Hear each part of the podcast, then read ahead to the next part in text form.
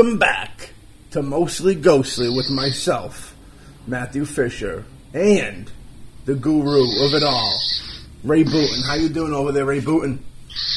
Not bad. How about you?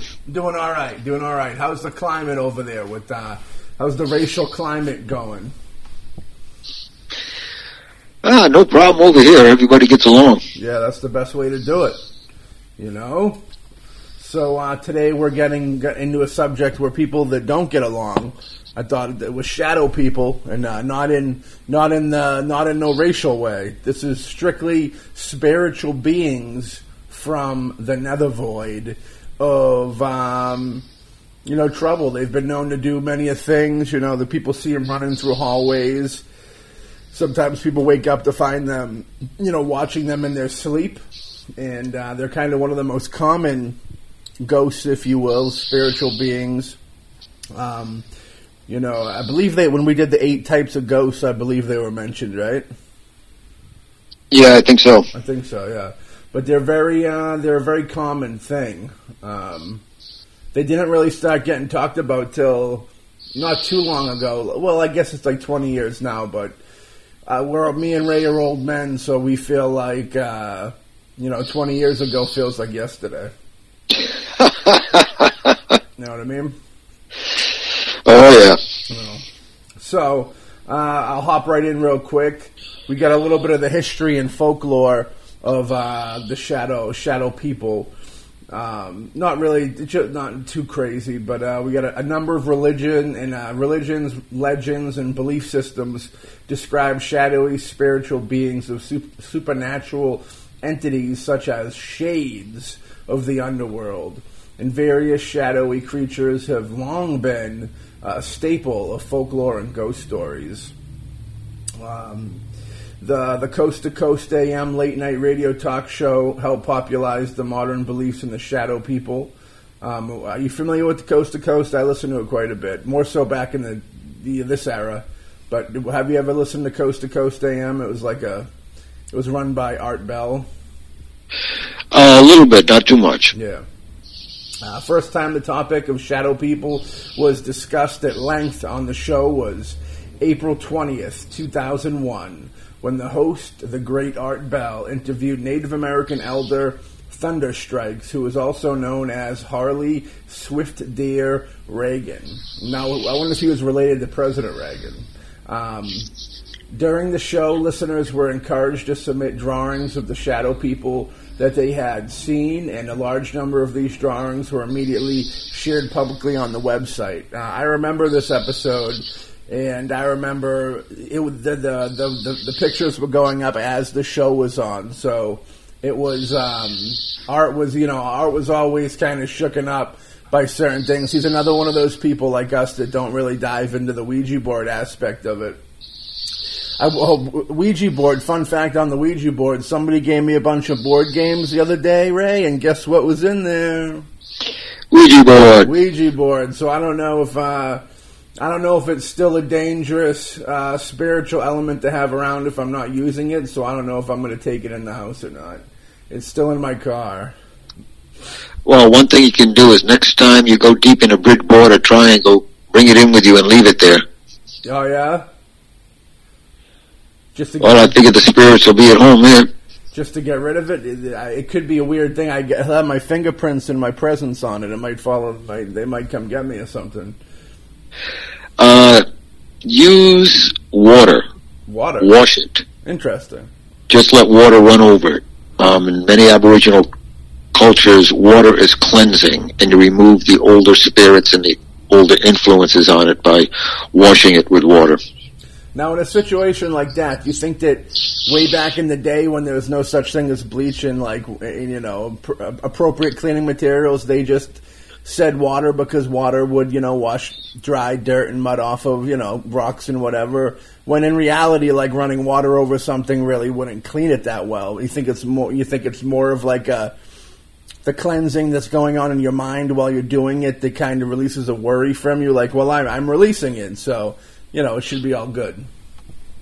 You're combining the spiritual um, with the physical, with the water. Yeah. Uh, some people, uh, some disciplines, when you take a shower, start telling yourself that your worries and your troubles Yeah. and any attachments are flowing off you.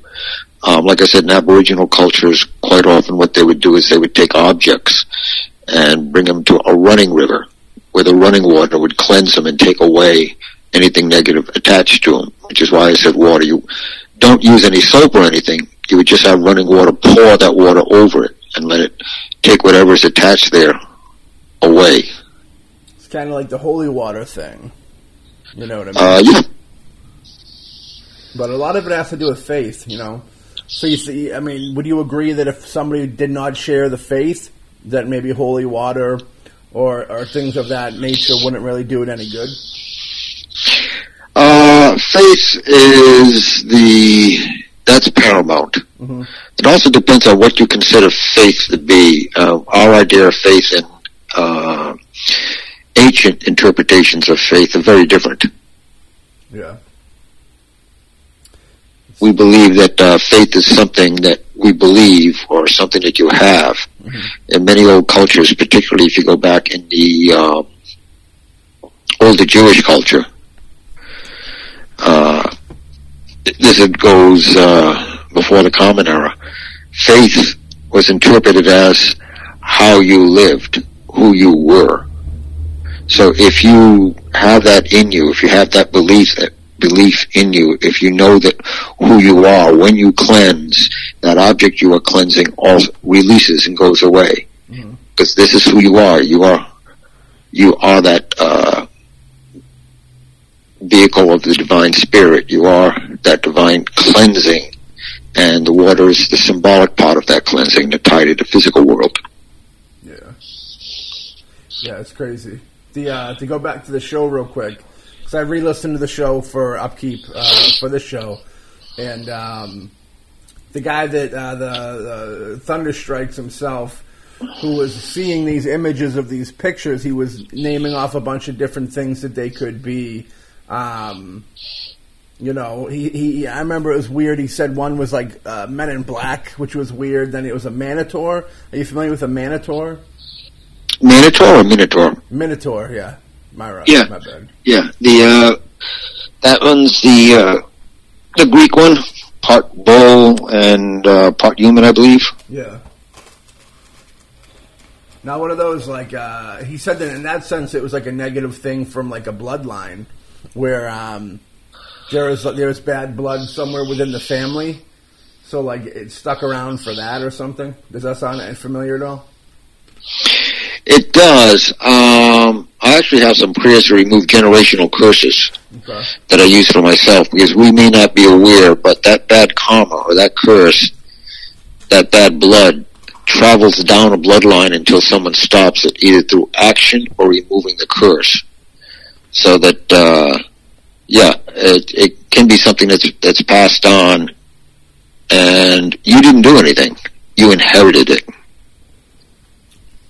kind of like that uh, story about that Satan's Harvest book, where that kid who who got possessed by you know the evil evil demons there, his father put it on him. You know what I mean? There was really no escape. Well, there's always escape if you're aware. That the problem is it's going to take some work, and you have to be aware of what happened. That's truth. I thought right after I said that. I said, "Ray's got me on that. I know he's going to get me on it." I, I know it was what it, once you, when you know about it, you can do something about it. But um, all right, we'll jump back in here. In, uh, in October of uh, 2001, uh, uh, author named Heidi Hollis was also on the show. She published her first book on the topic of shadow people uh, and became a regular on the show. Hollis described shadow people as dark silhouettes with human shapes and profiles that flicker in and out of uh, peripheral vision, and claims that people have reported the figures attempting to jump on their chests and choke them. She believes the figures to be uh, negative alien beings that can be repelled by various means, including invoking the name of Jesus, which we've talked about, I think, in the last episode with the aliens and demons episode, which is up right now for anybody looking to go listen. It was a great episode. That even an alien life would, the, you know, the name of Jesus would kind of scare off alien life. if they were harming you or scaring you.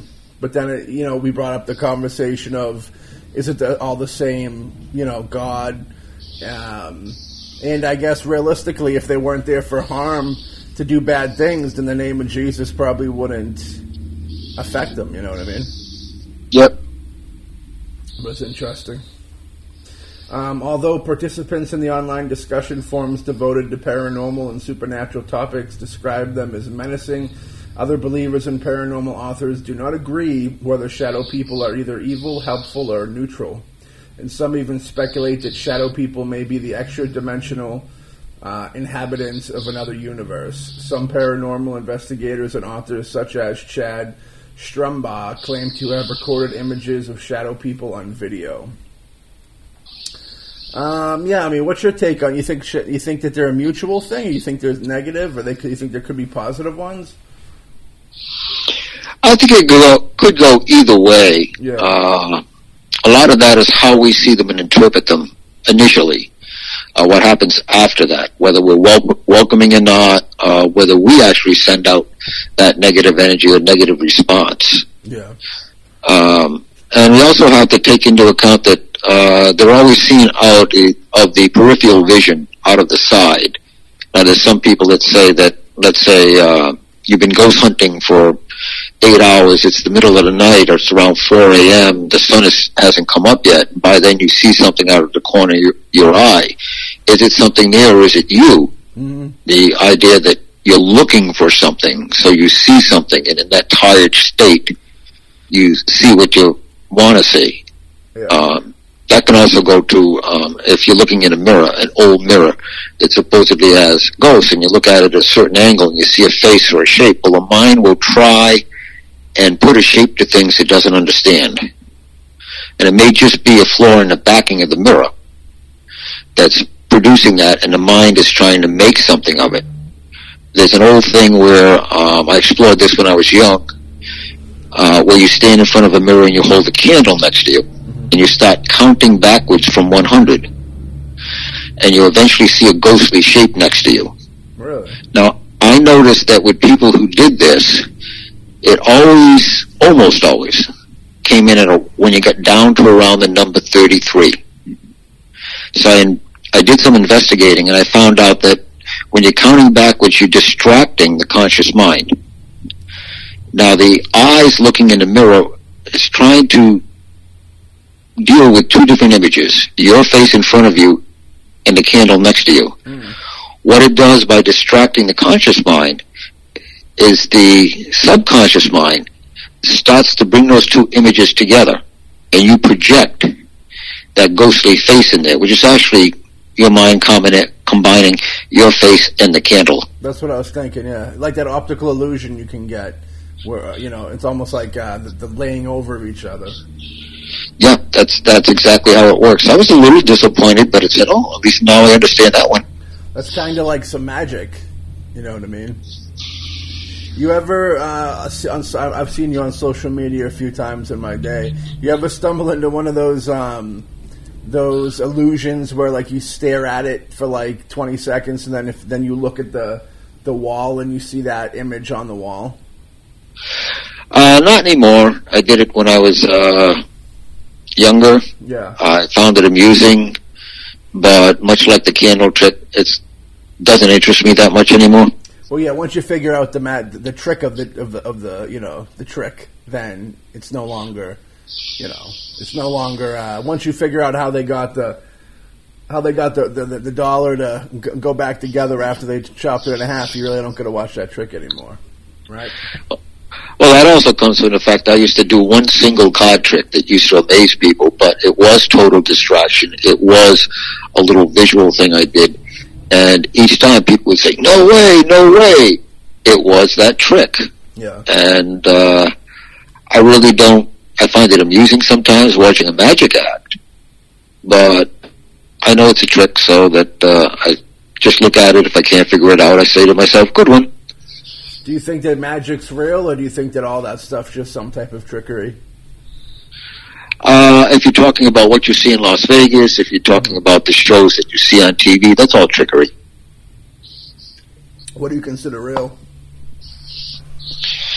Uh, real magic would be more if you're talking about magic, uh, what people ascribe to different disciplines, whether it be Wiccan or others where seeming uh, miracles or the, the impossible happens. Yeah. Yeah, my take on shadow people is I kind of think they're those interdimensional, an interdimensional being, um, kind of like uh, the Insomniac film a little bit, you know, uh, which is actually on YouTube, Boombastic Media YouTube page. If anybody wants to check out the Insomniac short film me and Ray did.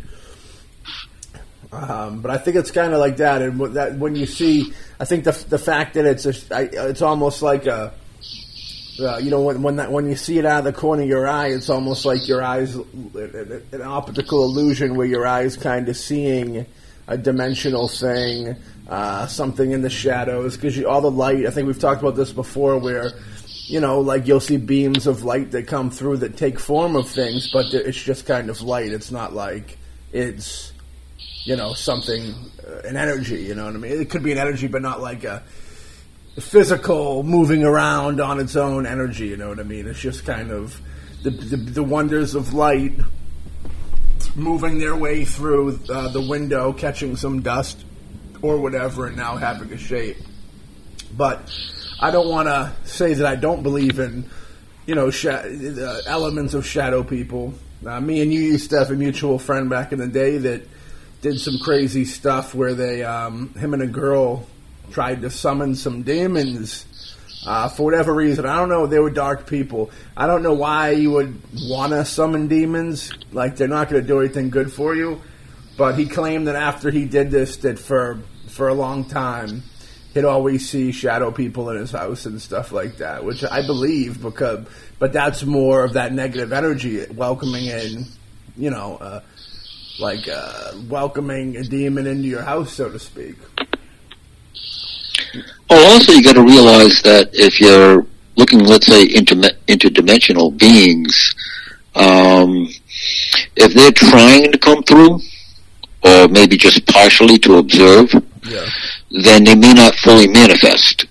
And what happens is we see it as a dark shadow and that can also be if it's a uh, let's say it's a spirit of a person. Well, a fully manifested spirit usually has the shape of a person. You can quite often pick up a face, uh, maybe what clothes they're wearing.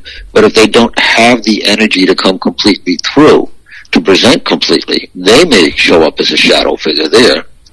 And you also have to factor in the fact that our eyes see only a small percentage of the uh, spectrum uh, the light spectrum, and there's a lot out there that we can't see. Certain animals can. Yeah. They can they can see things that we can't, and it may be at a certain point when our brain is in the right condition, whether it be tired or whether uh, meditation, what whatever we've done there, that we open up more senses that we have, so we can actually get a glimpse into something outside of uh, what our eyes normally see. Yeah. Think demons have to be welcome, like in the the old folklore story of vampires and such, and even like black-eyed children. Um, you know, you have to they'll show up, but you have to welcome them into your home. You think a, a demon can just come in as it wishes, or those things need to be almost welcomed in? I think that uh, have the potential of coming in, and it is mostly when you're in a very negative state when you're projecting that negative energy, you draw them in, even if you don't realize it, and you draw them closer. Um, it's something that they feed off of, and they're looking to attach to you, and that's when it when it happens. Even if you're not welcoming, the welcoming thing is completely different. People fall for the uh, foolish idea that the demon's going to do something for them, uh, not looking that even if that does happen, and it's a big if there's a price to pay, and you don't want to pay that price. Amen to that. Um, the, scient- the scientists have kind of have an explanation for shadow people as well. I'll pop into that real quick. Um, s- several uh, physiological and psychological conditions can account for reported experiences of shadow shapes seeming alive. A sleep paralysis sufferer may perceive a shadowy, uh, indistinct shape approaching them when they lie awake, paralyzed, and become increasingly alarmed. Um, you ever get into sleep paralysis? You ever look into that? Uh, no, it's not something I've looked into. It's interesting. We'll have to do a show on that. Uh, a person experiencing experiencing heightened emotions, such as you know, while walking alone on a dark night, may incorrectly perceive a patch of shadow as an attacker. Uh, many many methamphetamine addicts report the appearance of shadow people after prolonged periods of sleep deprivation. Psychiatrist Jack Pod suggests that uh, methamphetamine usage adds to conspiratorial component to the sleep deprivation hallucinations. Uh, one interviewed subject said that you don't see shadow dogs or shadow birds or shadow cars. You see shadow people standing in doorways, walking behind you, coming at you on the sidewalk. These hallucinations have been directly compared to the paranormal entities described in folklore. You know, very, uh, you know, scientists got their opinion too, and I think the scientist is almost would almost be a big fan of the Insomniac film. It sounds like because it's right, it's right up there with it. Now there was another there was another entity that I stumbled into recently while doing some research on shadow people I was curious if you had anything, uh, had any knowledge of this guy, the Hat Man. You ever heard of Hat Man? I heard of him. Yeah, we'll have to do an episode on him. He's very weird. Where he's it's a sh- the same thing as like a shadow person, but he wears like a coat and a uh, like a top hat, almost like that Babadook. You ever see the movie Babadook from maybe like five six years ago? That was big horror movie. No. It's interesting. It's uh, if I remember correctly, the movie doesn't have a payoff, but it has some creepy visuals. Um, but the Hat Man was weird, where it was like it was a shadow person, but it they, they you know they were claiming that it was a more powerful shadow person than the other ones. Almost like the other shadow people is what you would see around him. Like their whole take on it was he's the big wig and these other shadow people are almost you know the, the spirits that he's acquired. And when you see him the other shadow people are around. Uh, it's very interesting. It almost goes into the, the slender man are you familiar with slender man at all no but i have seen the hat person. You have seen the hat person in in in in, in your travels or like in research? Uh, well there was a a home, a house I used to uh, visit on a regular basis, Yeah. and we, we could be sitting in the living room, and excuse me, even if there's no one outside, occasionally I wasn't the only one. Everybody there, and at times there were like seven or eight people there, and no no drugs, no alcohol, but um, someone would say, "There he is again." and you could look, and it would walk by the windows on the outside, and it was a dark figure, looked like it had a long cloak, but it was very, very dark, and it had the hat on. Now, the strange thing is, the people who lived in this house, they hated, and very rarely, unless it was absolutely necessary, to get down the basement. I went down there once, walked halfway across the room. There was a small room at the other end. I turned around and left. Hmm. That was like, oh no, no, no, no, no. Everything in my body was screaming no. So I turned Yeah. around, went back upstairs. We got used to the hat person, but no one would go in the basement. Yeah, I wonder what the whole deal is with the hat person as as opposed to shadow people. If it's just a type of shadow person, or if it is like hi- a higher negative energy type thing. If Well, if you're talking about a negative energy, it Yeah. can use shadow people in that form to deceive or manipulate people. yeah, So it presents as the Hat Man. so that And uh, must be. Yeah. It get it gets the people that way. It gets them riled up. It gets them afraid, or it gets them curious and draws them in. Yeah, it's interesting. The um, I remember when me and me and Dave from episode two we were talking about how when we were driving down the street we seen that guy in the top hat, and uh, it was outside, and uh, I was very I'm very curious. That's probably what that was at that point because we couldn't really see a face. Like it's very Shadow Man. Well, the thing with the Hat Man is supposedly if you there's certain times when you can see its face and the eyes are kind of Cheshire catty and they they're either mentioned like that or they're mentioned where the eyes are the only thing that don't look real, and it's got a big smile. Which to go back to previous episodes, that big smile is horrifying. You know, you don't want to deal with anything smiling. Um, but um, yeah, uh, it was, it's interesting, and the Slender Man thing's weird too, where it's kind of like this super tall, slender guy, and you see him in pictures and stuff like th- that stuff. So you know, the Hat Man was kind of like that too, where they were showing these certain pictures of people that would have the Hat Man behind them. Um, or off in the background. There was a couple of pictures that were n- noticeably not it. They were they were definitely stretching, but there were some pictures that were really weird. There was some really uh, you know arguable arguable points to be made about whether it is or isn't what they claim it to be. You know. But I'm glad that you heard about the old the old Hat Men. Yeah, I ne- never saw the face. Saw the figure several times, and it never came inside. Okay. Don't know, don't know if it was tied to the basement or not, but it never made it indoors. Well, it got you that that creepy feeling you got where you didn't want to go into that extra room. Uh, was it just that one time, or was it whenever you were down there you got that feel for that room like that? Um, after that first time, I just stayed away. I never went down there again. Interesting. Goes back to the whole basement thing with all the crazy things that happen in basements. Then you know, God knows what the hell happens in there. I'm also it makes me curious if that uh, hat figure was associated with something in the basement.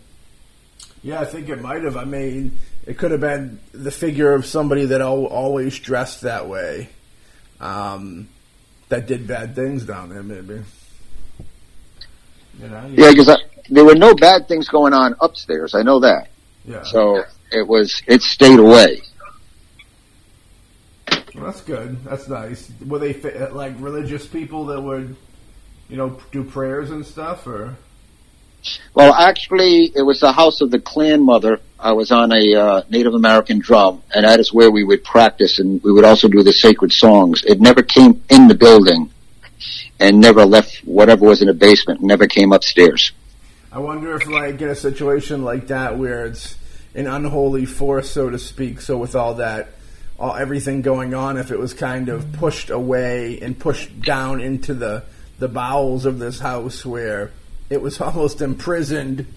You know what I mean in this room because it was as far away from everybody and, and the praising and, and, and, and chance that it could get. You know what I mean? Uh, yeah, plus the fact that uh, each time before we drummed, we did smudge and we said prayers. Mhm.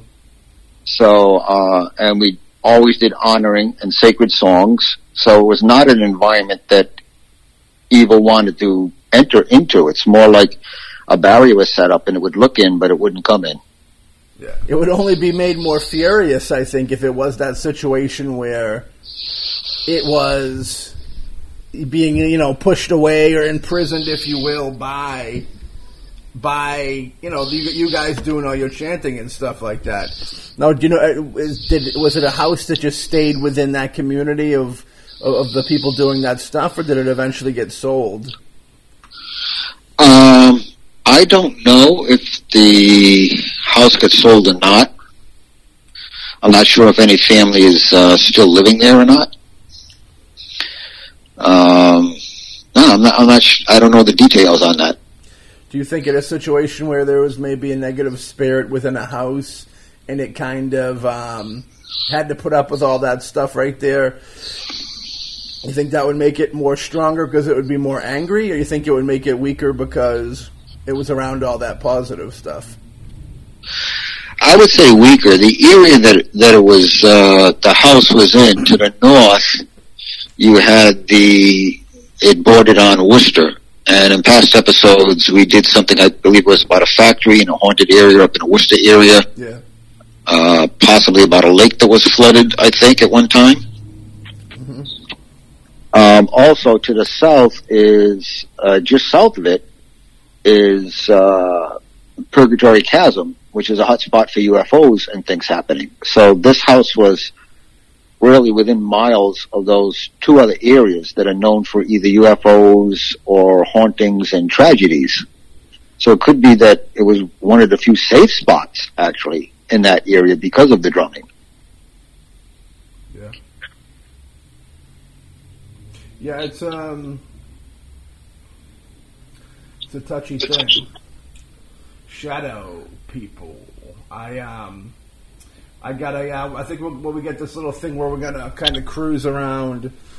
Um, you know, there, I'm going to do a little read a little bit about um, a little paragraph on it, and we'll discuss, you know, takes on that because uh, I was doing some research, and there was multiple people had different different takes on different things. You know what I mean? So I figured, what better way than to? I kind of like the old format of, you know, reacting to something, you know, somebody else threw out there. So um, to go with to go with more with the hallucinations and the tricks of the eye thing, it was you know, you know when it comes to explaining paranormal experiences, it's usually best to start by eliminating the mundane causes. However, since the phenomena of shadow people usually happen when the individual is tired, and these beings tend to manifest only in uh, peripher- periphery vision, uh, it's easy to dismiss them as being tricks of the mind our brains are programmed to uh, assign vague shapes from in order for us to make sense of what uh, make sense of it.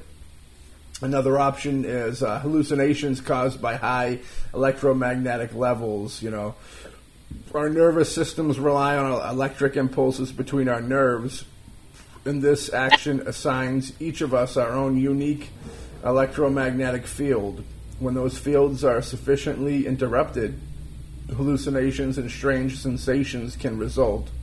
This option uh, is the most simple to verify through the use of EMF readers.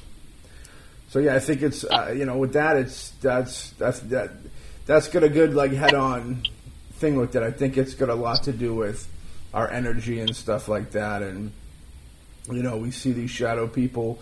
You know, I think I definitely think that the, the the mind's eye thing kind of comes into play with shadow people, where if you're too tired, you know, um, and definitely like our, our magnetic fields, I believe in that because you know you get every now and then you get the weird feeling. You know what I mean? Like you said, you got that weird feeling. I feel like that's a magnetic field situation.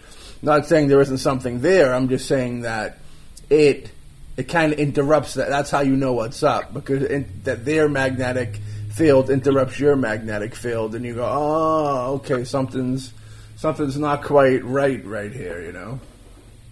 Yeah, the vibrations are off. You feel them. Uh, you give them off, and you also receive them. You feel them. The one thing I have, which kind of uh, goes a little bit against the hallucination out of the side of the the eye, mm-hmm. is there are stories about where the shadow people actually move across a room. Yeah. So yeah. now now you're watching a moving shadow. So it's not just something that you think you saw out of the corner of your eye. Now it's in front of you. Truth. The um, yeah, when I was doing some research, I was reading about uh, one that would move across the room, and uh, there was one that would like whenever somebody would kind of periodically look into a certain doorway, did see it move across uh, the doorway towards like uh, another room in the house. Very ghost, very ghost-like. Yeah. Now that that that goes back to the possibility of it being a ghost that can't fully manifest. Yeah. So you just see this distortion, and we see it as a dark distortion moving across the uh, doorway. And as we mentioned once before, that uh, why sometimes ghosts seem to uh, appear in the same place or move through walls is that maybe what you're seeing is that was an place where the ghost spent a lot of room, or it's moving along old lines before reconstruction. Uh, but it can't really manifest completely, so we see it as a shadow. Yeah. yeah. They also they also mention disembodied human spirits here too. Some believe that shadow people are simply another manifestation of ghosts or spirits uh, owing, owing to some reports of a drop in temperature in the conjunction to the sightings of shadow people. This might hold water. Most uh, disincarnated spirits can't hold their form in the realm very easily, so they fit in and out of our sight in any way they can. Although many shadow people uh, shadow person sightings are associated with the sense of dread and fear. Not all are. Uh, the dread and the fear, I have to wonder if that's us. Yeah. Uh, something unknown, something dark. We associate everything that's black or dark or shadowy as evil. Mhm. Uh, when you're talking about paranormal, which it isn't necessarily. It's just that we're not fully perceiving it. Yeah. So it's yeah. It as far as it could be a ghost, yes. The negative feeling might be our reaction. Uh, if we can get by that, we can then better perceive it. If we can get by our own emotional reaction to that shadowy figure. Yeah, I think uh, you know the fact that they're seeing them in all different feels, you know, dread and fear sometimes, but not you know not always. More makes them more real to the sense that they're just there. Because I don't think, I don't think that, I don't know. It's weird. Like, uh, there's a good debate of you know, do you think these things show up just randomly when they want to, or do you think there's a reason for them to show up, or do you think the people can you know bring them to the surface? Probably all three, right? I would say all three. Quite often, uh, whether we realize it or not, any manifestation, not just the shadow people, we're bringing them up. There's something in us, whether it's the vibration or the energy that we give off, our emotional state, that creates that portal, creates that, uh, sends that message out, uh, that they recognize that energy and they're drawn to it. So we are part of the reason why they show up. Yeah, we summon them. We usually Uh, yep. I, that's summon, whether we realize it or not. Yeah, I agree. goes yeah. So that kind of goes back to that big question of whenever we see anything, do you think that the human mind summons something, or do you think that there's just you know that reoccurring? You know, I'm probably both on that too. I'd say, but it's uh, I'd be curious to know why exactly. You know, you know, certain you go to a certain place at a certain time. You know, you'll see something, but then you show up the next day, or you tell somebody, and they and they go there to try and see it at the same time and stuff, and they don't see it. There's really no rhyme or reason. You know, or at least it feels like there's really no rhyme or reason to some of the appearances, whether it is shadow people or, or, or you know spiritual entities floating around. You know what I mean? You also have to take into account there are many people that have abilities that don't realize it. True. So when they go to a place, they're likely to see something. Um, also, if you take someone who, whether they're thinking about it or not, but are in an emotional state, um, that day that they go, whether it's in the front of their mind or not, it could be in the back and it's still running their emotions high. They're putting off an energy they may not be aware of, which is drawing it in. There's so many other factors in there, but I think that everybody, to one degree or another, um, has an ability as to whether they've developed it or even are aware of it's the big question. And that will draw them in because as, soon as you have ability, you're like this little lighthouse in a distance and they go running towards it. Yeah. The um, have you ever heard of a story where a shadow person kind of got physical with somebody? I I've heard stories of them, you know, moving in closer and scaring people, you know, starting from across the room and you know, slowly working their way towards you. But I, in my research, I didn't hear of anything physical. But I'm not. That doesn't sell me on the fact that there was never anything physical. So, in your experience, have you ever heard of any physical, you know, shadow people type situation? I haven't heard any. I might, um, if you're talking about, let's say, a ghost that cannot fully manifest, Mhm. I would doubt that it has the ability to do something physical. If you're talking about another entity, whether it be interdimensional or demonic, then it might have the ability to uh, actually affect the physical world here.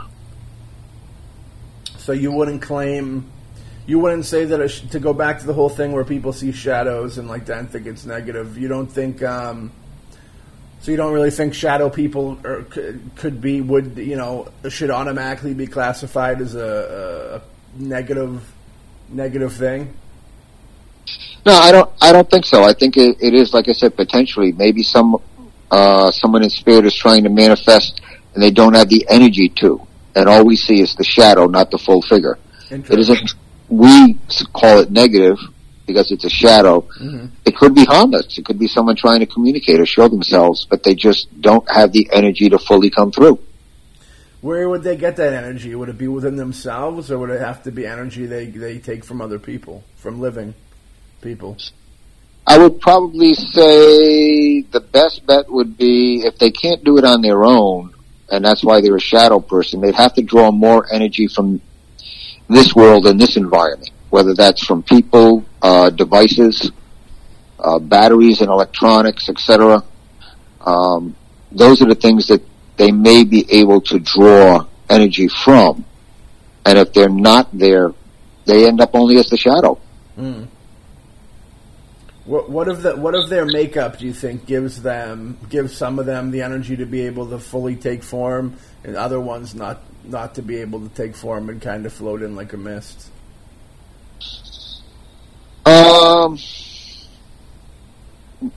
once we get by the energy source, whether there is an energy source or not, then you then you do go to the nature of the shadow person, mm-hmm. and if it is something that uh, not necessarily someone trying to come through, but it is another entity, uh, whether it is demonic, whether it is uh, from another dimension, and it is strong. It has the uh, it may not even want to present as a full person. It's using that shadow shape to intimidate.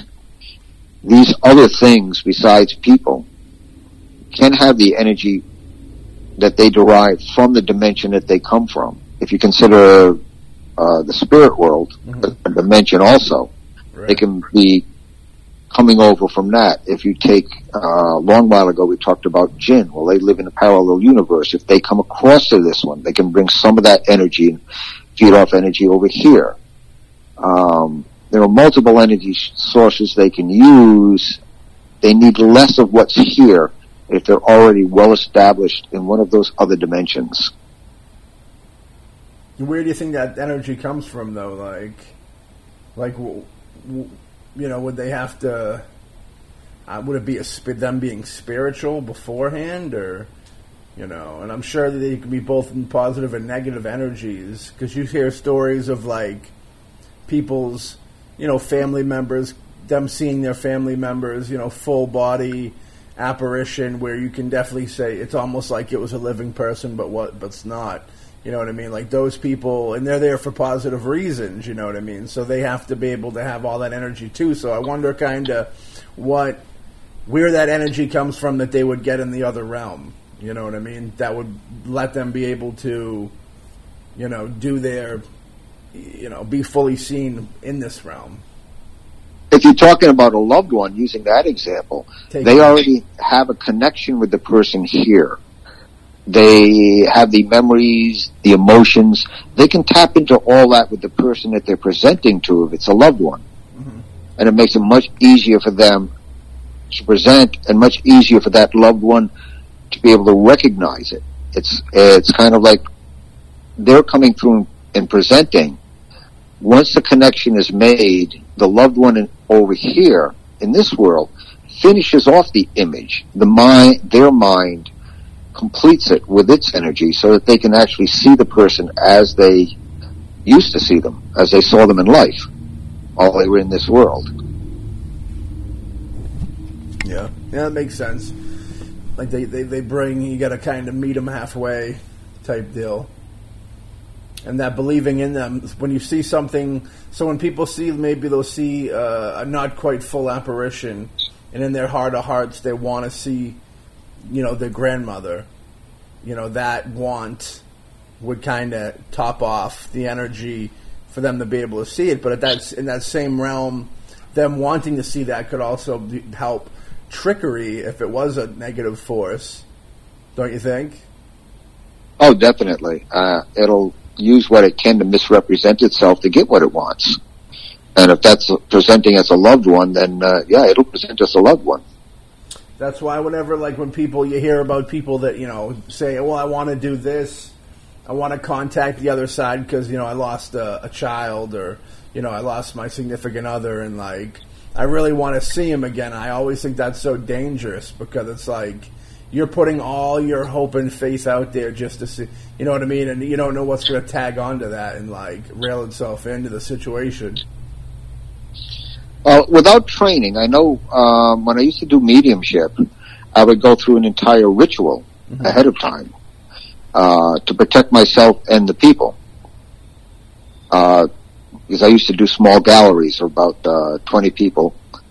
And if someone would start to come through, then I would have a conversation with them first to identify them in my head and ask them very specific questions.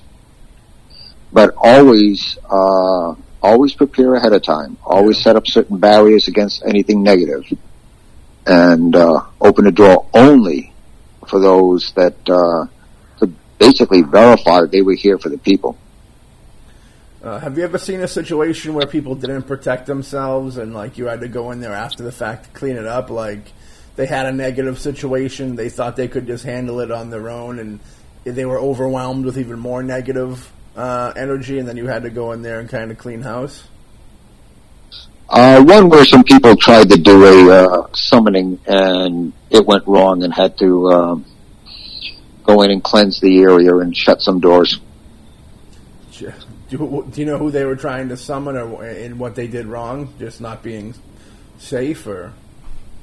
Not being safe and they left it wide open as far as the summoning. They just wanted to uh, bring something. They wanted some sort of proof. And they weren't very specific in what they were asking for. They had set up no protections. And that door just kind of swung open and they, they had a problem.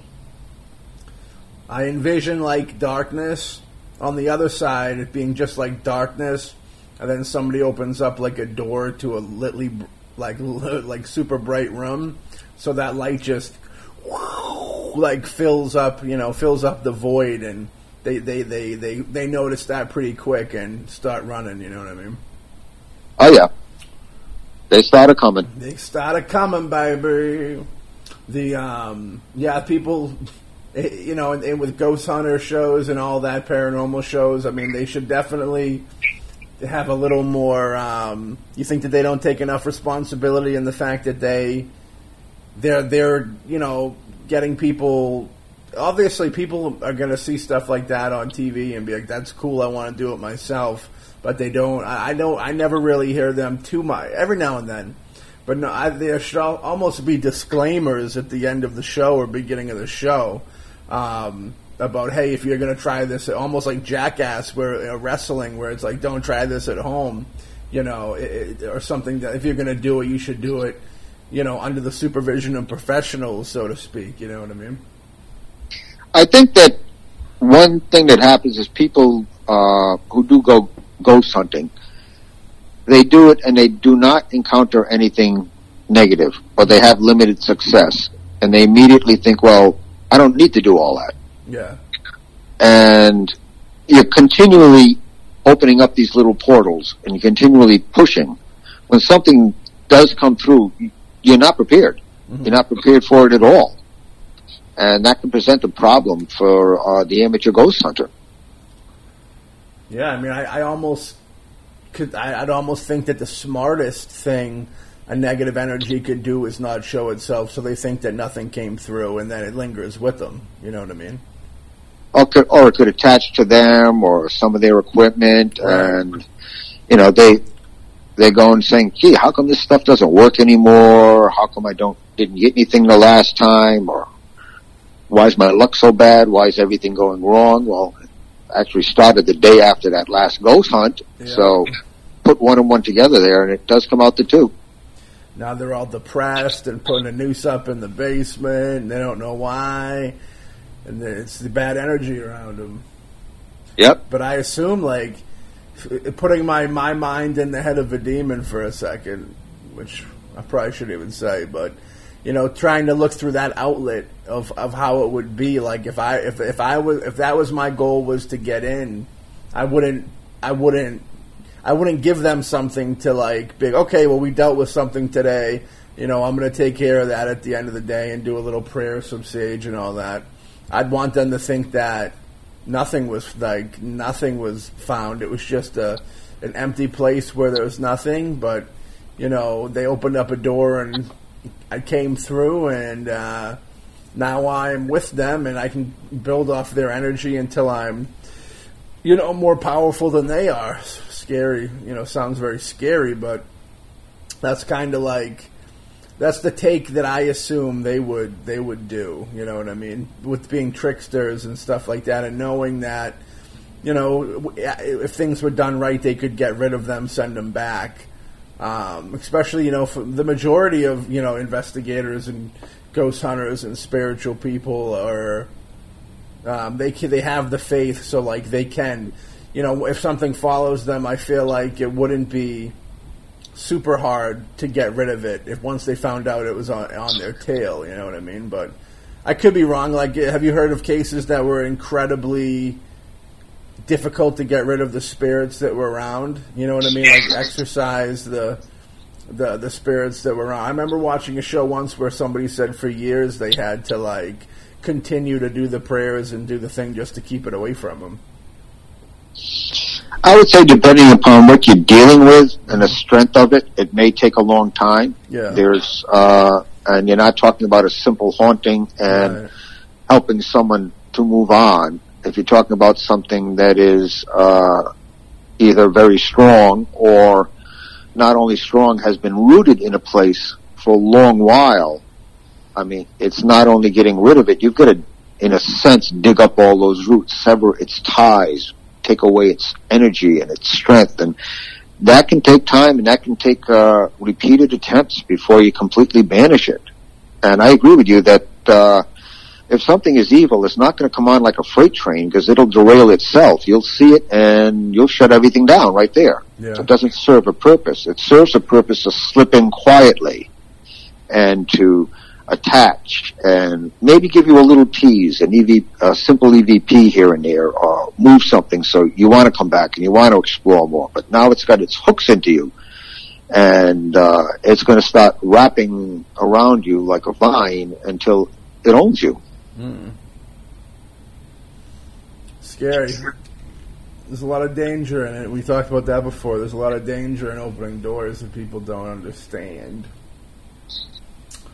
Um, next up, they got the alternate dimension, which we kind of talked a little bit about, but their take is uh, there's another theory that shadow people are actually beings from an alternate dimension. Perhaps they're scientists from a, a parallel world looking to learn more about ours. Uh, physicists have determined that there is a possibility of parallel worlds through uh, equations relating to the string theory and others like it. Uh, uh, that could timeline are close to our own uh, that have figured out interdimensional travel. Are these shadow people the very first voyagers from the world? Or perhaps are these shadow people actual glimpses into the world, uh, the other world, through some sort of fault in the natural separation of worlds? You know, that's interesting too. I mean, like I said, that's the thing that I kind of lean a little bit more towards. And yeah, the scientists recently did. You know about that? That the scientists, maybe not recent, recent, but in the last couple of years, they've been starting to talk about the fact that other dimensions are out there. Uh, yes. The biggest thing they've had over the last couple of years is some experiments they did uh, with different uh, uh, particle accelerators, Yeah. and the patents that they get off them, and the behavior on a quantum level of many of these things that they're doing there uh, has led them to believe that, uh oh, there is another dimension, or at least one. I can remember, oh, probably closer to 30 years ago, uh, someone putting out the theory that there were 18 dimensions. Hmm. So, right now they've come around to accepting the theories more and saying, yeah, we think there actually is. Quantum physics is starting to show us the way there. And we're starting to do experiments that indicate by behavior, the behavior of the particles that, um, there's something out there and they're using the word another dimension because they know it's not in this one. Yeah. Yeah, I'm gonna have to look that look up that 18 dimensions thing because I'm very curious at what that would be like. I believe in an, like another dimension where it's almost I don't even know what it would be, but that's where I think the shadow people and stuff would come from. But it's like it's very interesting with 18 where you can have it could be anything, you know, it could be the same it could be the same thing that we're living now, like same type of world, just more bizarro. You know what I mean? It could be, uh, you know, dimensions where civilization never really caught on, and everybody was just living in living in the wilderness like cavemen. You know what I mean? It, uh, you know, it could be a, dimen- a dimension where you know you take the theory of how aliens came down and bred with uh, mated with humans and created a superior race. You know, some people think that was you know e- the Egyptian time with the uh, you know where all the they were elongating their heads and all that crazy stuff. It's very interesting. I you know I'd love to get you know dimensions where it's just all water. Maybe you know what I mean. Just in, very interesting stuff. The dimension aspect is it's almost like the sky's the limit on it, and um, very. I want. I don't know how they would how they would figure out through science. I got to look into that more because I want to know how they figured out through science that there's dimensions. Now that thing you were saying that they were doing, um, wasn't that just like mashing atoms together and stuff like that? Is that what that? When It's a high a high speed uh, accelerator. Uh, yeah, it's basically smashing and um, looking at the patent afterwards. There's something I've been trying to think of that I was reading recently about it that confirmed a theory, but I can't remember which theory it was on the, on the behavior. And I think it is it was a controversial theory for negative matter. That's it. yeah. Now they now they suspect there's negative matter, which is not the same as antimatter. Mhm. So you have matter, you have antimatter, and in the structure of things, they're positive. But now there was recently, there was very recently, there was an experiment which indicates there was negative matter, which is similar to uh, or similar to what you would say uh, dark energy or negative energy, which is an offshoot. In the string theory, you have the the universe and the strings, for instance, would be uh, light energy. Oh, yeah, light energy, and the space between them is dark energy. Hmm. Uh, if the if the jo- dark energy continues to grow, then according to that theory, I believe it's it's been a while since I looked at it carefully. Um, what will happen is the universe will eventually be overcome and cease to exist. At least the universe that we know. But dark uh, dark matter, that's a new one. It was very controversial for a while. They said it couldn't exist. Now they're saying, uh oh, it just might exist. Now what's dark matter? The same thing as dark energy. No, it's different. What uh, do you know? Do you know much about it to elaborate?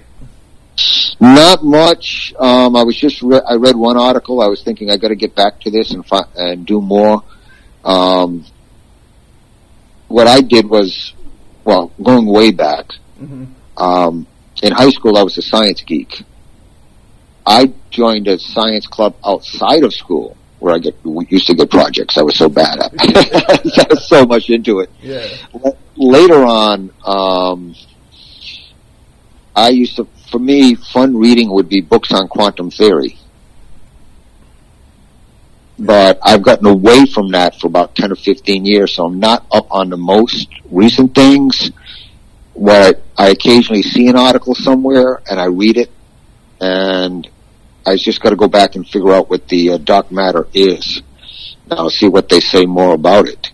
But um, yeah, it's something which at one time they said could not exist. Now they're saying uh, looks like it just might exist. Now that's a realm, or what, what, I don't. I don't quite understand what dark matter is. I'm not sure they do. Okay. Um, matter and antimatter cancel each other out. yeah. Um, dark matter would be more like negative matter. Okay.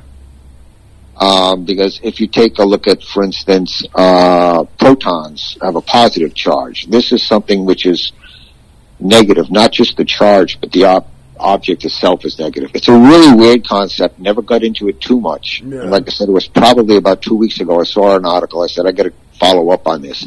Unfortunately, I haven't yet. But if you're looking at the multiple dimension thing, you also got to take. Um,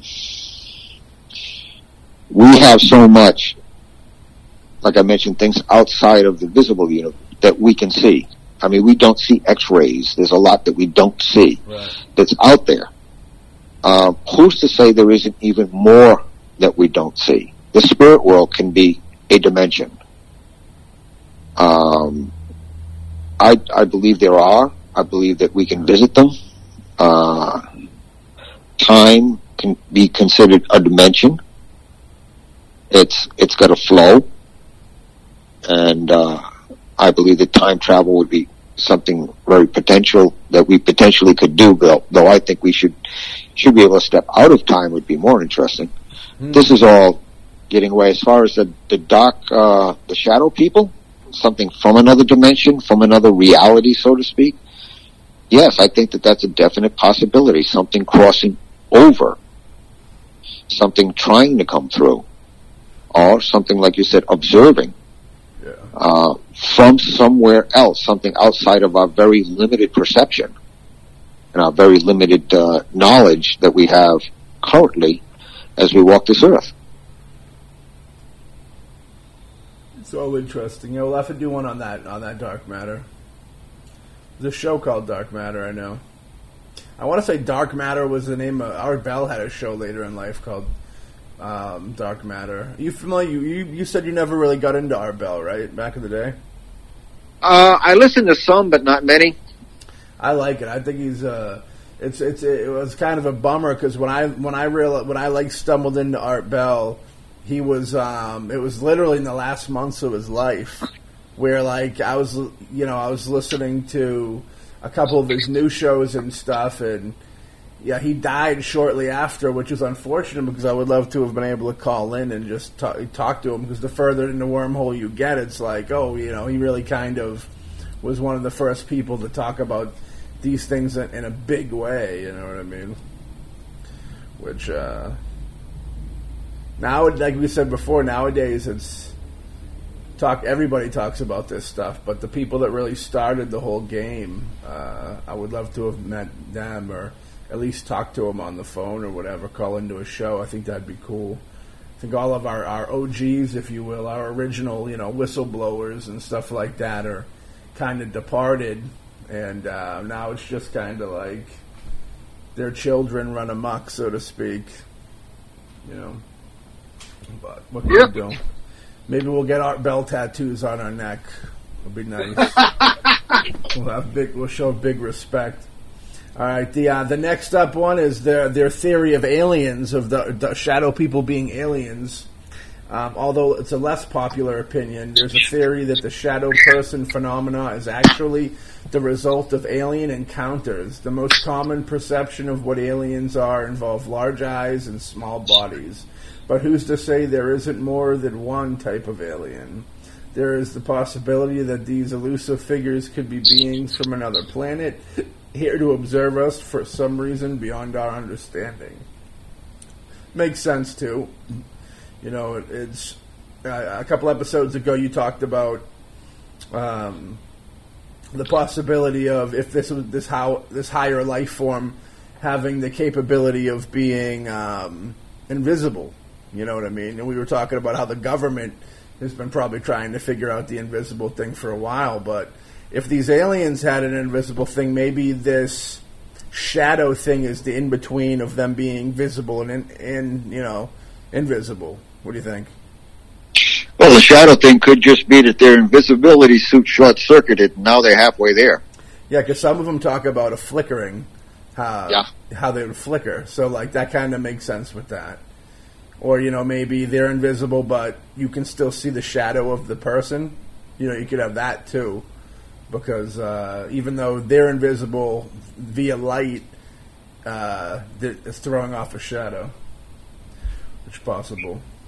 The alien thing could be possible. I think that there, and I do believe that it, you know there would be multiple types of aliens. You know what I mean?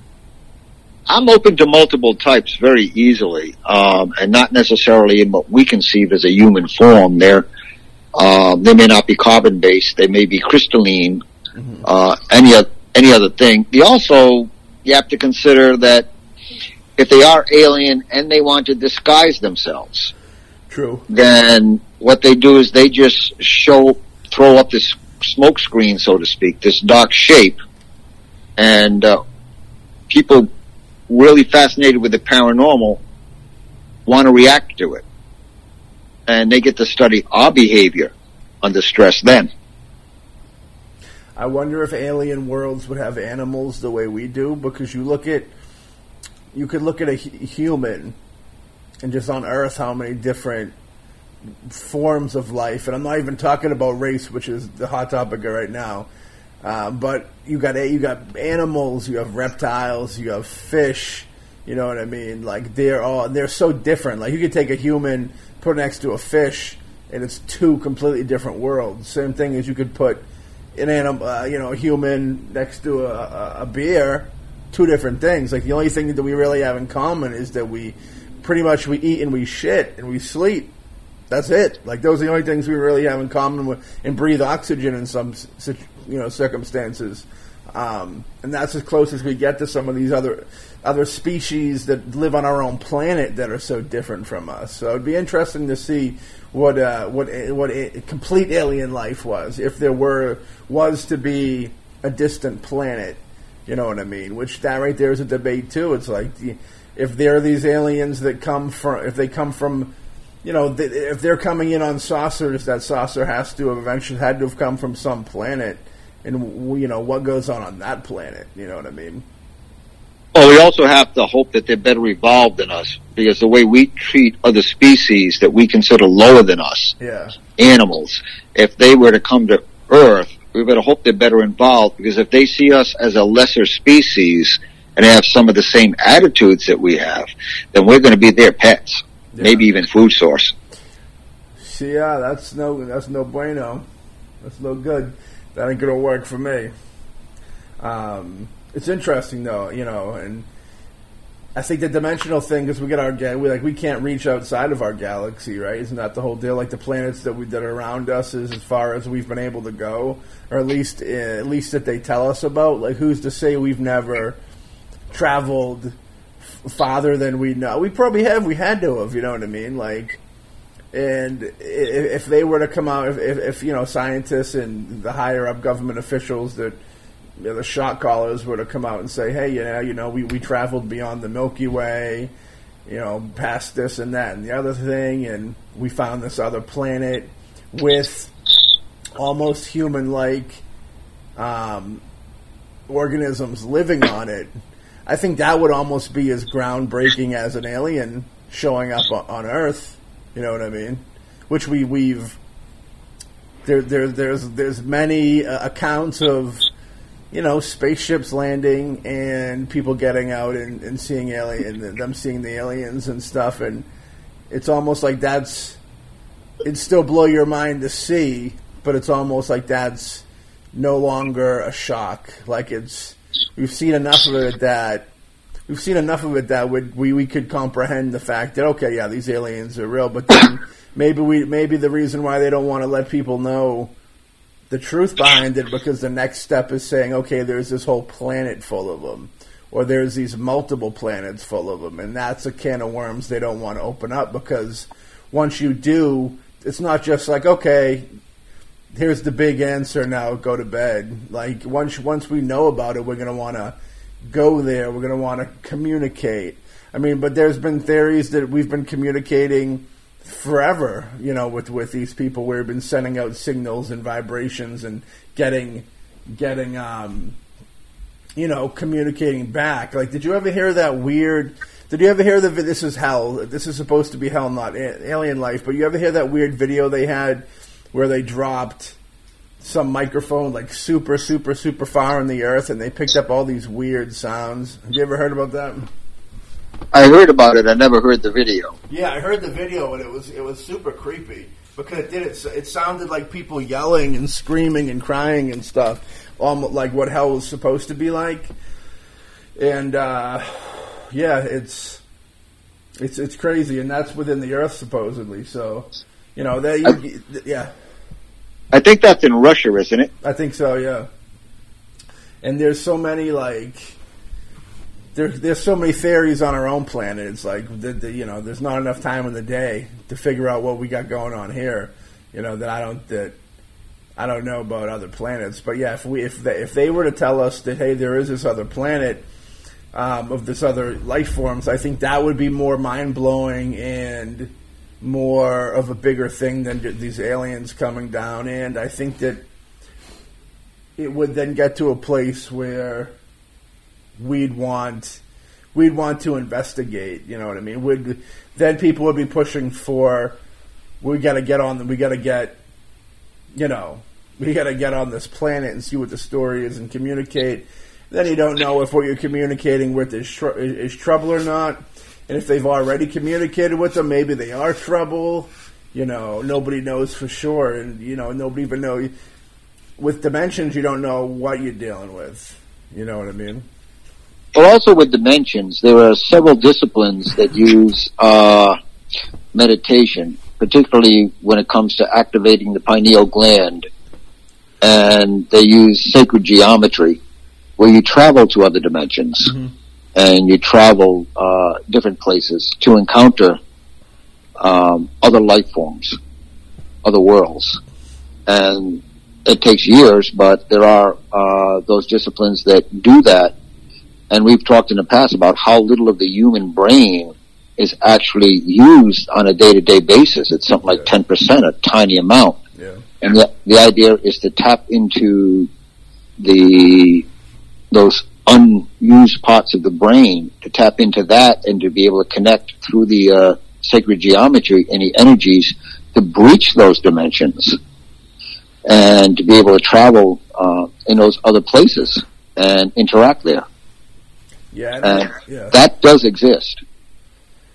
I think there's something within the air or within the, you know what they put on TV or something or the music that we hear. I think there's something that we that we they put on us that makes us so we can't open up that other that the rest of our brains. I think they only want us at a certain place, and us to be us to be higher up would be more of a inconvenience or, or, or possible problem for them. I mean, you take you take situations that we're dealing with now, like let's just say, you know, let's just say, you know, with all this all the racist stuff going on right now like if you were to have all the you know people rioting and looting is terrible enough but imagine if people had like superhuman fucking abilities like the chaos that would be happening. Well it's also going to depend upon um, how you use it. Most of the disciplines i've been familiar with i ran into it was always peace and it was always love and it was always respect and those that uh, in the other dimensions have that nature, at least the ones that they travel to, it or the things that they do. Um, so it's not that crazy. That I would call them, for lack of a better phrase, higher dimensions. Yeah. Um, there are those that believe we have the there is ourselves, then we have the our higher self. We're connected on a higher level, which eventually goes back to the I am presence, which is the presence of the creator of the universe, and how to connect with all of those, which starts to bridge uh, time and other dimensions. Yeah. But it does take a lot of training, and uh, it's not easy, and you have to keep it up all the time. Right. Yeah. Um, they also uh, yes. But no, what were you going to say? Oh, I was going to go into the next theory, but what did you want to finish up with that? Uh, well, I can I can remember um, probably a good fifteen years ago, someone um, I connected on the internet, and they actually came from uh, the literally from the other side of the world. They hopped a jet and they mm-hmm. came, and we got a group of people together, and we started some training um, you'd probably call him more of a true guru mm-hmm. than, than myself. There's no such and, thing as a truer guru than Ray Booten. but um, having gone through that and experienced a lot of outrageous things, I can remember one time sitting down uh, while using a particular meditation where you travel someplace and I did it in conjunction with somebody who was sitting next to me. Now we both went into the trance when we were in this other place. We could see each other and interact. And afterwards, we could talk about it because we'd seen each other and interacted and we're in the same place. Which to me says, okay, because I was stunned at the time when it happened, which says, okay, it can't be imagination because we were both walking and we were next to each other and we could interact. And how could it just be imagination in this other place if we were both there doing that? And so that kind of blew my mind and was part of changing my course in life. Yeah. Hmm. We'll be we'll be uh, we're going to be traveling, pe- bringing people out from all over the world soon for the show. Sounds good. Sounds good to me. Actually, why don't we go to them? They'll be we'll take vacations. It'll be better. We'll go travel. that sounds like a better idea. so uh, the next theory they have up is the demon theory, uh, that they're demons. Um, owning the fact that so many of the sightings are often accompanied by feelings of fear and danger, there are those who regard shadow people as demonic in nature. Uh, there are stories of women and men being held down against their will, while a supernatural being attempts and sometimes succeeds in having their way with the unfortunate human. Uh, because demons are known to cause suffering to their own enjo- for their own enjoyment this possibility is adopted by many believers. Now, I don't know if, um, like, demons don't rape people. You know what I mean? Like, I don't think a demon has sexual organs and gets off. I mean, it might scare them and suck up their, uh, suck up their essence and their, their, their energy of fear and get, getting them scared, but that's the only thing they're going to be sucking up, if you catch my drift. The um, I don't think there's no sexual element to it. Well, yeah, but you might know more than me. Uh, is there any sexual element to demons, or really any of these spiritual such things? I don't think so, right? Uh, well, if you go back in folklore and you go back far enough, you have an incubus and a succubus. Yeah. And they, yeah, that's sexual that's interacting with you uh, on a physical plane, and that's sexual. Hmm. Once they take a physical form, they can do that, and that's a way of merging their energy with yours, not only on an ed- energetic level, but using that sexual energy to kind of bind, bind themselves to you, as well as taking some of your energy. But then you're locked in once once you've had that joining, and there's plenty of folk, uh, folklore about that.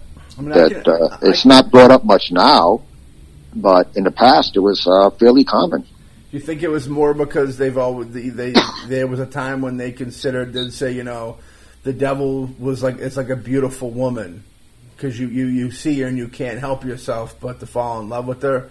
You think it takes like that? Like I'm t- speaking more. The way this sounds is like that it, that like a demon like raped like like like intercourse. You know what I mean? Like, and I don't know, I don't know what the reality of that would be. Physical, sexual, um, you know, uh, you know, actions. But like, I could definitely see them being on top of them. You know, get them take their energy that way, maybe through touch.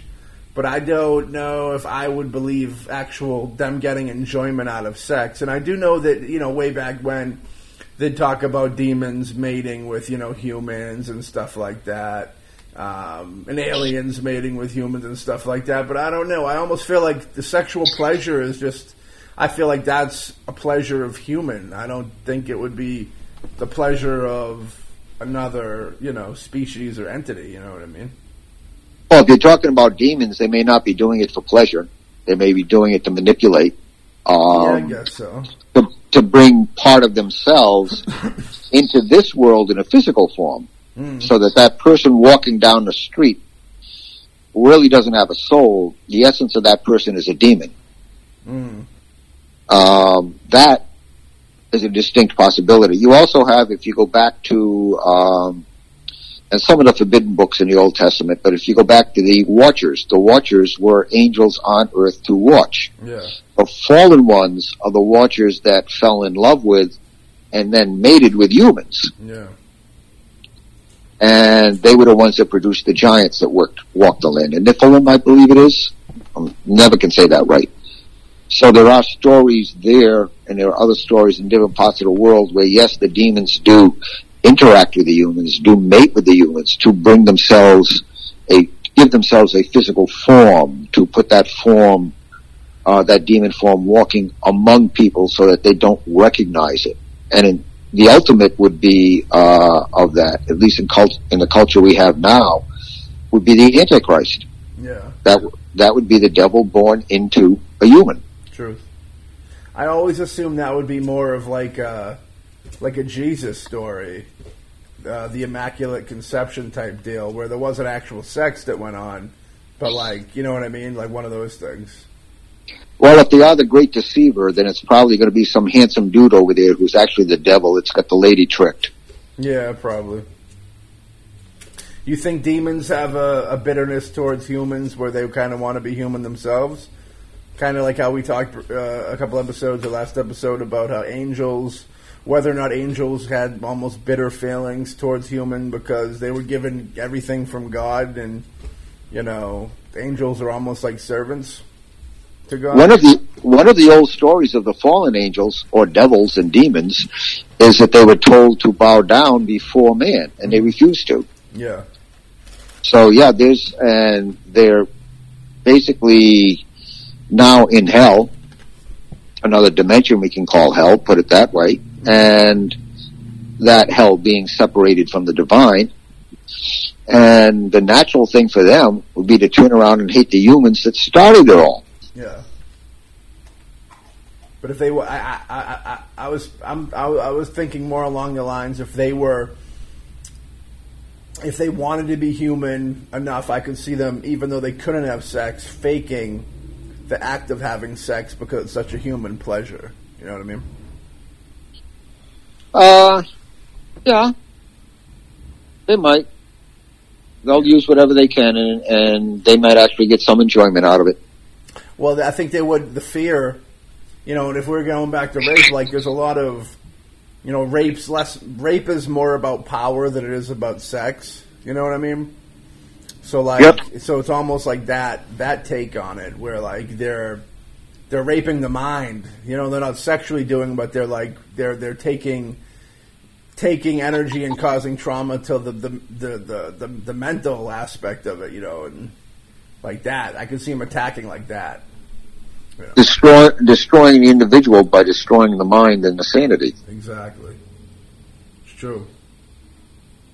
All right, we got accumul- accu- ugh, accumulation of negative energy. They think it could be too. Countless cultures around the world uh, put great importance on maintaining positive energy in our living spaces. This is why there are so many ways to cleanse an area, from smudging to a wide variety of blessing practices. However, in places like jails, old hospitals, dungeons, battlefields, and execution grounds, negative energy can be avoided, owning to the events which had transpired there over time. There are quite a few cases of shadow people sightings in these areas, in addition to more traditional haunting. Uh, many cultures believe that when enough of that dirty energy builds up, inhuman beings are either born of it or drawn to it. When the incarcerated enter that area, uh, they will then see the new denizens in the form of shadow people. It kind of could make a little sense right there, too.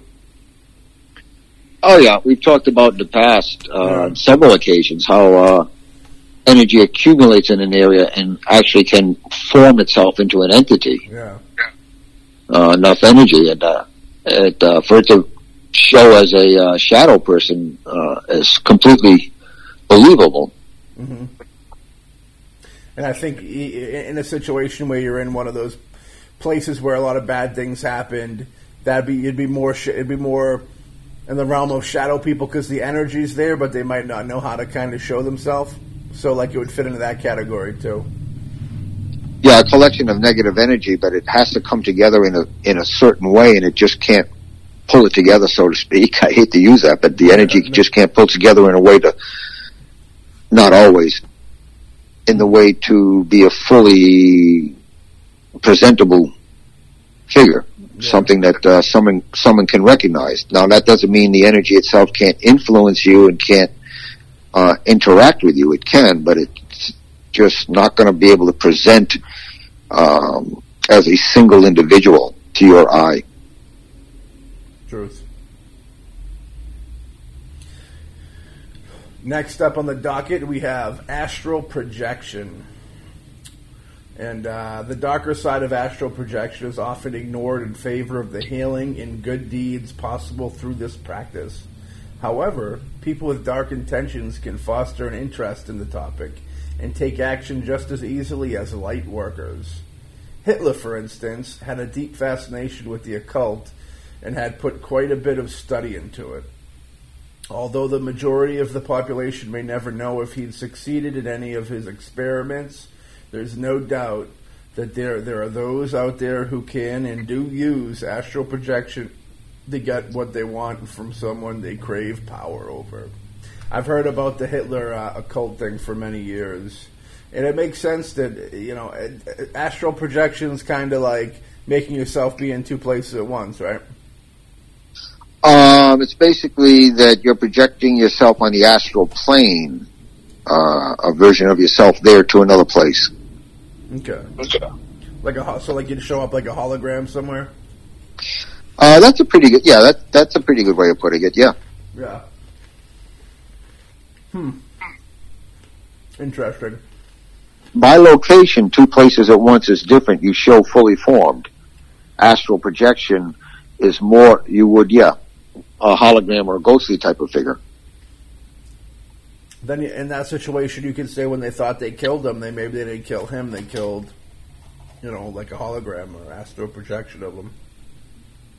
Because some people will speculate that a lot of the Nazis, uh, they didn't die. They kind of ushered all the high, more high-powered ones were ushered. uh, Ushered, um, I think in Brazil, maybe I forget where it was, but I was reading on that where, like, for time after, after the after the downfall of the the Third Reich, there was um, there was people that were moving through. I want to say Brazil, and they were coming across.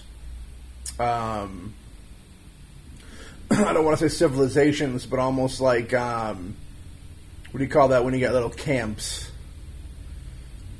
Let me see. Uh, actually, actually, it was Argentina, okay. and I saw a show where they did some exploring. Mhm.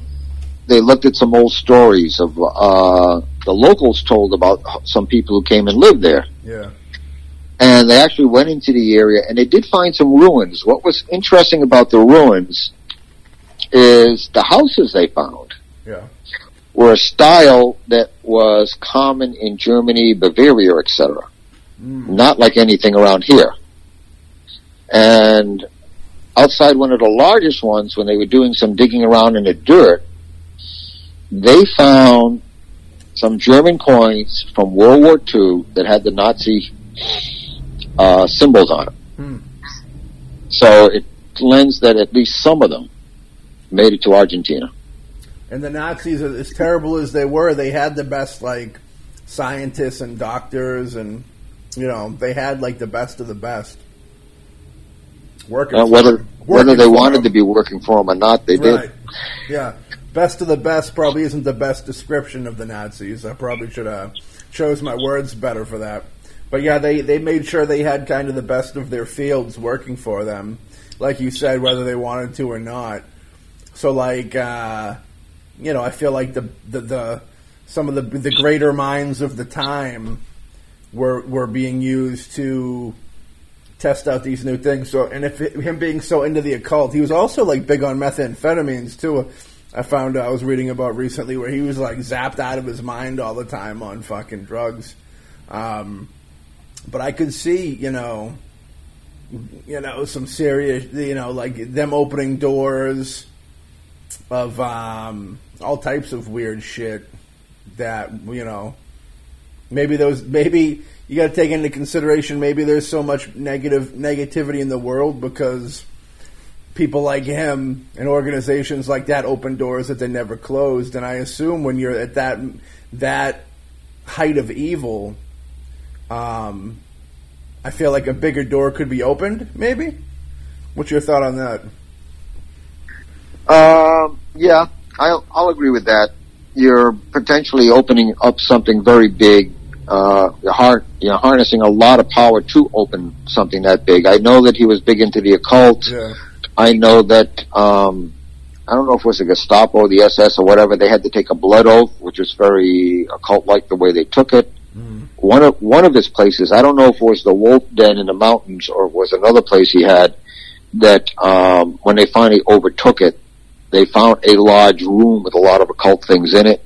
Uh, Himmler was big into the occult. He was big into Hitler was also into collecting artifacts. Um, attempted to collect the Spear of Destiny and other objects. So yeah, couple that with all of the evil that he did, and you're opening a major portal and bringing a lot of things in that aren't going to just disappear once he passes or goes away. Yeah. Yeah, it's dark. We're gonna have to do a story on uh, Adolf coming up because uh, it may be quite possibly the most hated man in history. What do you think? Uh, one of them, yeah. Top three. I mean, I, I'd say there's probably about a top five. He's in that top five. Who else you thinks is hated as Hitler, other, other than Donald Trump? Uh, Stalin would be one. Stalin. Well, they were weren't they boys? weren't they? Uh, weren't they like c- connected? Or am I thinking uh, Rasputin's a dude they hated too back in the day, right?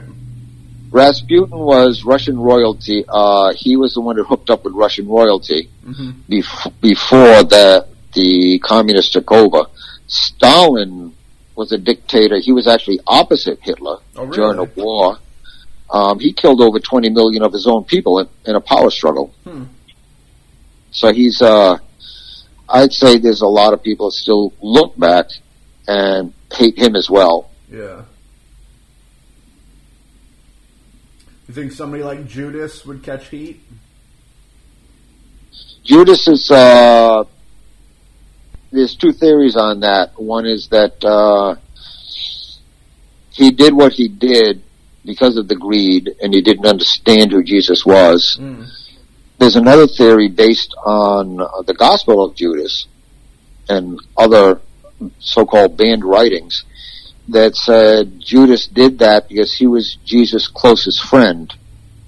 And Jesus asked him to do that because he knew what had to happen. Ah, that's very interesting. Because yeah, there's that the whole thing about how he knew he knew he had to you know sacrifice his life. That's a good. Yeah, I never even thought about that element of it. Hmm. So he's either either friend or foe. You can, it can go either way. In the Bible, wasn't there a moment where he he like asked for forgiveness for tur- for turning his back on Jesus, like after selling him out? Uh, not really. That supposedly he went back to the people he sold him out to and was upset. And then some of the stories have him killing himself. Interesting. Because even if he, even if it was uh, you know a plan between Jesus and Judas, you know there'd still be guilt with the fact that your friend, your best friend, just got killed because of you. You know what I mean? Whether that was the it was all for the greater good of the big picture or not, I think there would still be some guilt there. You know what I mean? And not to mention if it is if it's all true as goes, you know, there's a thing called the depression uh, that I think would set in, and once that sets in, your mind's opened up to other evil being attacked by evil, and he would, if he was part of the bigger picture plan type deal, then uh, you know, I think he'd be attacked even in, from both sides. You know, there'd be there'd be religious folks that would say you you know you turned on Jesus and hate him for that, as well as evil people that would you know just hate him to hate to to you know twist his mind up more. And then again, maybe Judas is uh, shadow people. He's all the different shadow people going around from house to house looking for forgiveness for what he's done. To, to, to wrap it back around the shadow people, we'll say, you know. To bring it back, bring it back full circle. But, um, yeah, very interesting stuff. And by we're, we're, wrapping up the Shadow People episode, and I think that uh, we kind of got a better, we got a good, good idea of what we think it is. Um, we heard a lot of different views and, and theories throughout this process, but yeah, you know, you want to give a real quick. Um, you know, real just tell us real quick at the end what you after all this, where do you stand on what you think shadow people are? At this point, I'm going to say shadow people are. I'd probably put it as a couple of different things. One is spirits that cannot manifest completely. Mm-hmm. Um, they can't come through completely. I would have to say they are also deceivers, that it is evil, masking itself, trying to draw you in. And third place, I'd probably put near the bottom, it's the collective energy of a place, a negative energy that's trying to coalesce, trying to come together into something, and it presents as a shadow. Yeah, yeah, I agree with you. It's interesting. I still, you know, I guess we've kind of. My big question that I had was what would be the difference between a typical ghost and a shadow person, and I think that we, we addressed that a little bit with someone that might not have the energy to fully take form or not quite know how to take form.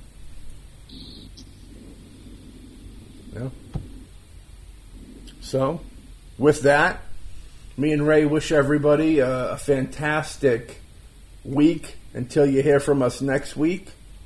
We'll catch you again. Right, we're uh, we're up around the 3,500 listen marks. We're cruising. We want to thank everybody out there for that. Um, we reached our 2,000 goal that the website gives us, and now we're on to uh, our next goal, which is a milestone 5,000 listens. And I, uh, I'm very confident that we'll get there soon. We outdid ourselves with the when we hit a thousand. It took us half the time to double that. Uh, so we're cruising. So I uh, thank everybody out there for listening, and we'll keep banging out some uh, mostly ghostly episodes for your liking. Got some guests coming up. Got some solo episodes. We got all good stuff. Uh, do you want to say anything in closing, Ray? I want to thank people uh, for listening. Also, if you know somebody that might be interested, uh, spread the word. Hell yeah. Um, you know, um, you can enjoy it. They can enjoy it. You can both sit down afterwards and pick us apart. Yeah, you can leave comments on the pages. Hit us up. We're, we're, we're, always looking for guests. Doesn't matter where you're located. We can do it remotely. Doesn't matter where you're located. Doesn't mean if you've got a whole laundry list of you know paranormal, you know uh, things behind you that you could just be someone like us. Well, more so like me. Ray's more you know knowledgeable and knows the things, but I'm more of a guy that's just interested in it and um, loves talking about it. So even if you're someone that just likes to talk about it, if you've got some topics you want to talk about that maybe we're not hip to or haven't talked about before, and you just want to be another talking head on the show, by all means, hit us up. We uh, we love talking to the people, and we're we're hoping to get out to do some conventions. I was talking to one of our guests. I, I don't think I told you this yet, right? But we were talking to one of our guests that does a couple conventions, and he's already talking, pushing for us to hit up some conventions. So hopefully we'll be doing some cons when they start up in a couple years. You know, hopefully. I, I, don't think we'll see any this year, but hopefully next year we'll have some, and uh, we'll keep it moving. But thanks again from the bottom of me and Ray's heart. We appreciate everybody listening to the show, keeping up the numbers, keeping morale high. Every person that listens to the show helps another soul go to heaven, keeps another demonic shadow person out from the shadows of somebody's bedroom corner, and it makes everything better for everybody. So, have great days, great nights. Turn your light on. Stay safe. COVID's almost done now. It is uh, now we're in the era of um, injustice. We've we've we've worked our way through COVID. Now we're working on injustice, and who's to say what comes up next? Could it be the aliens? Could it be the big great comet? We'll see, but we'll squeeze off a couple more episodes before the end of the world. So we'll catch you all in the next episode of Mostly Ghostly.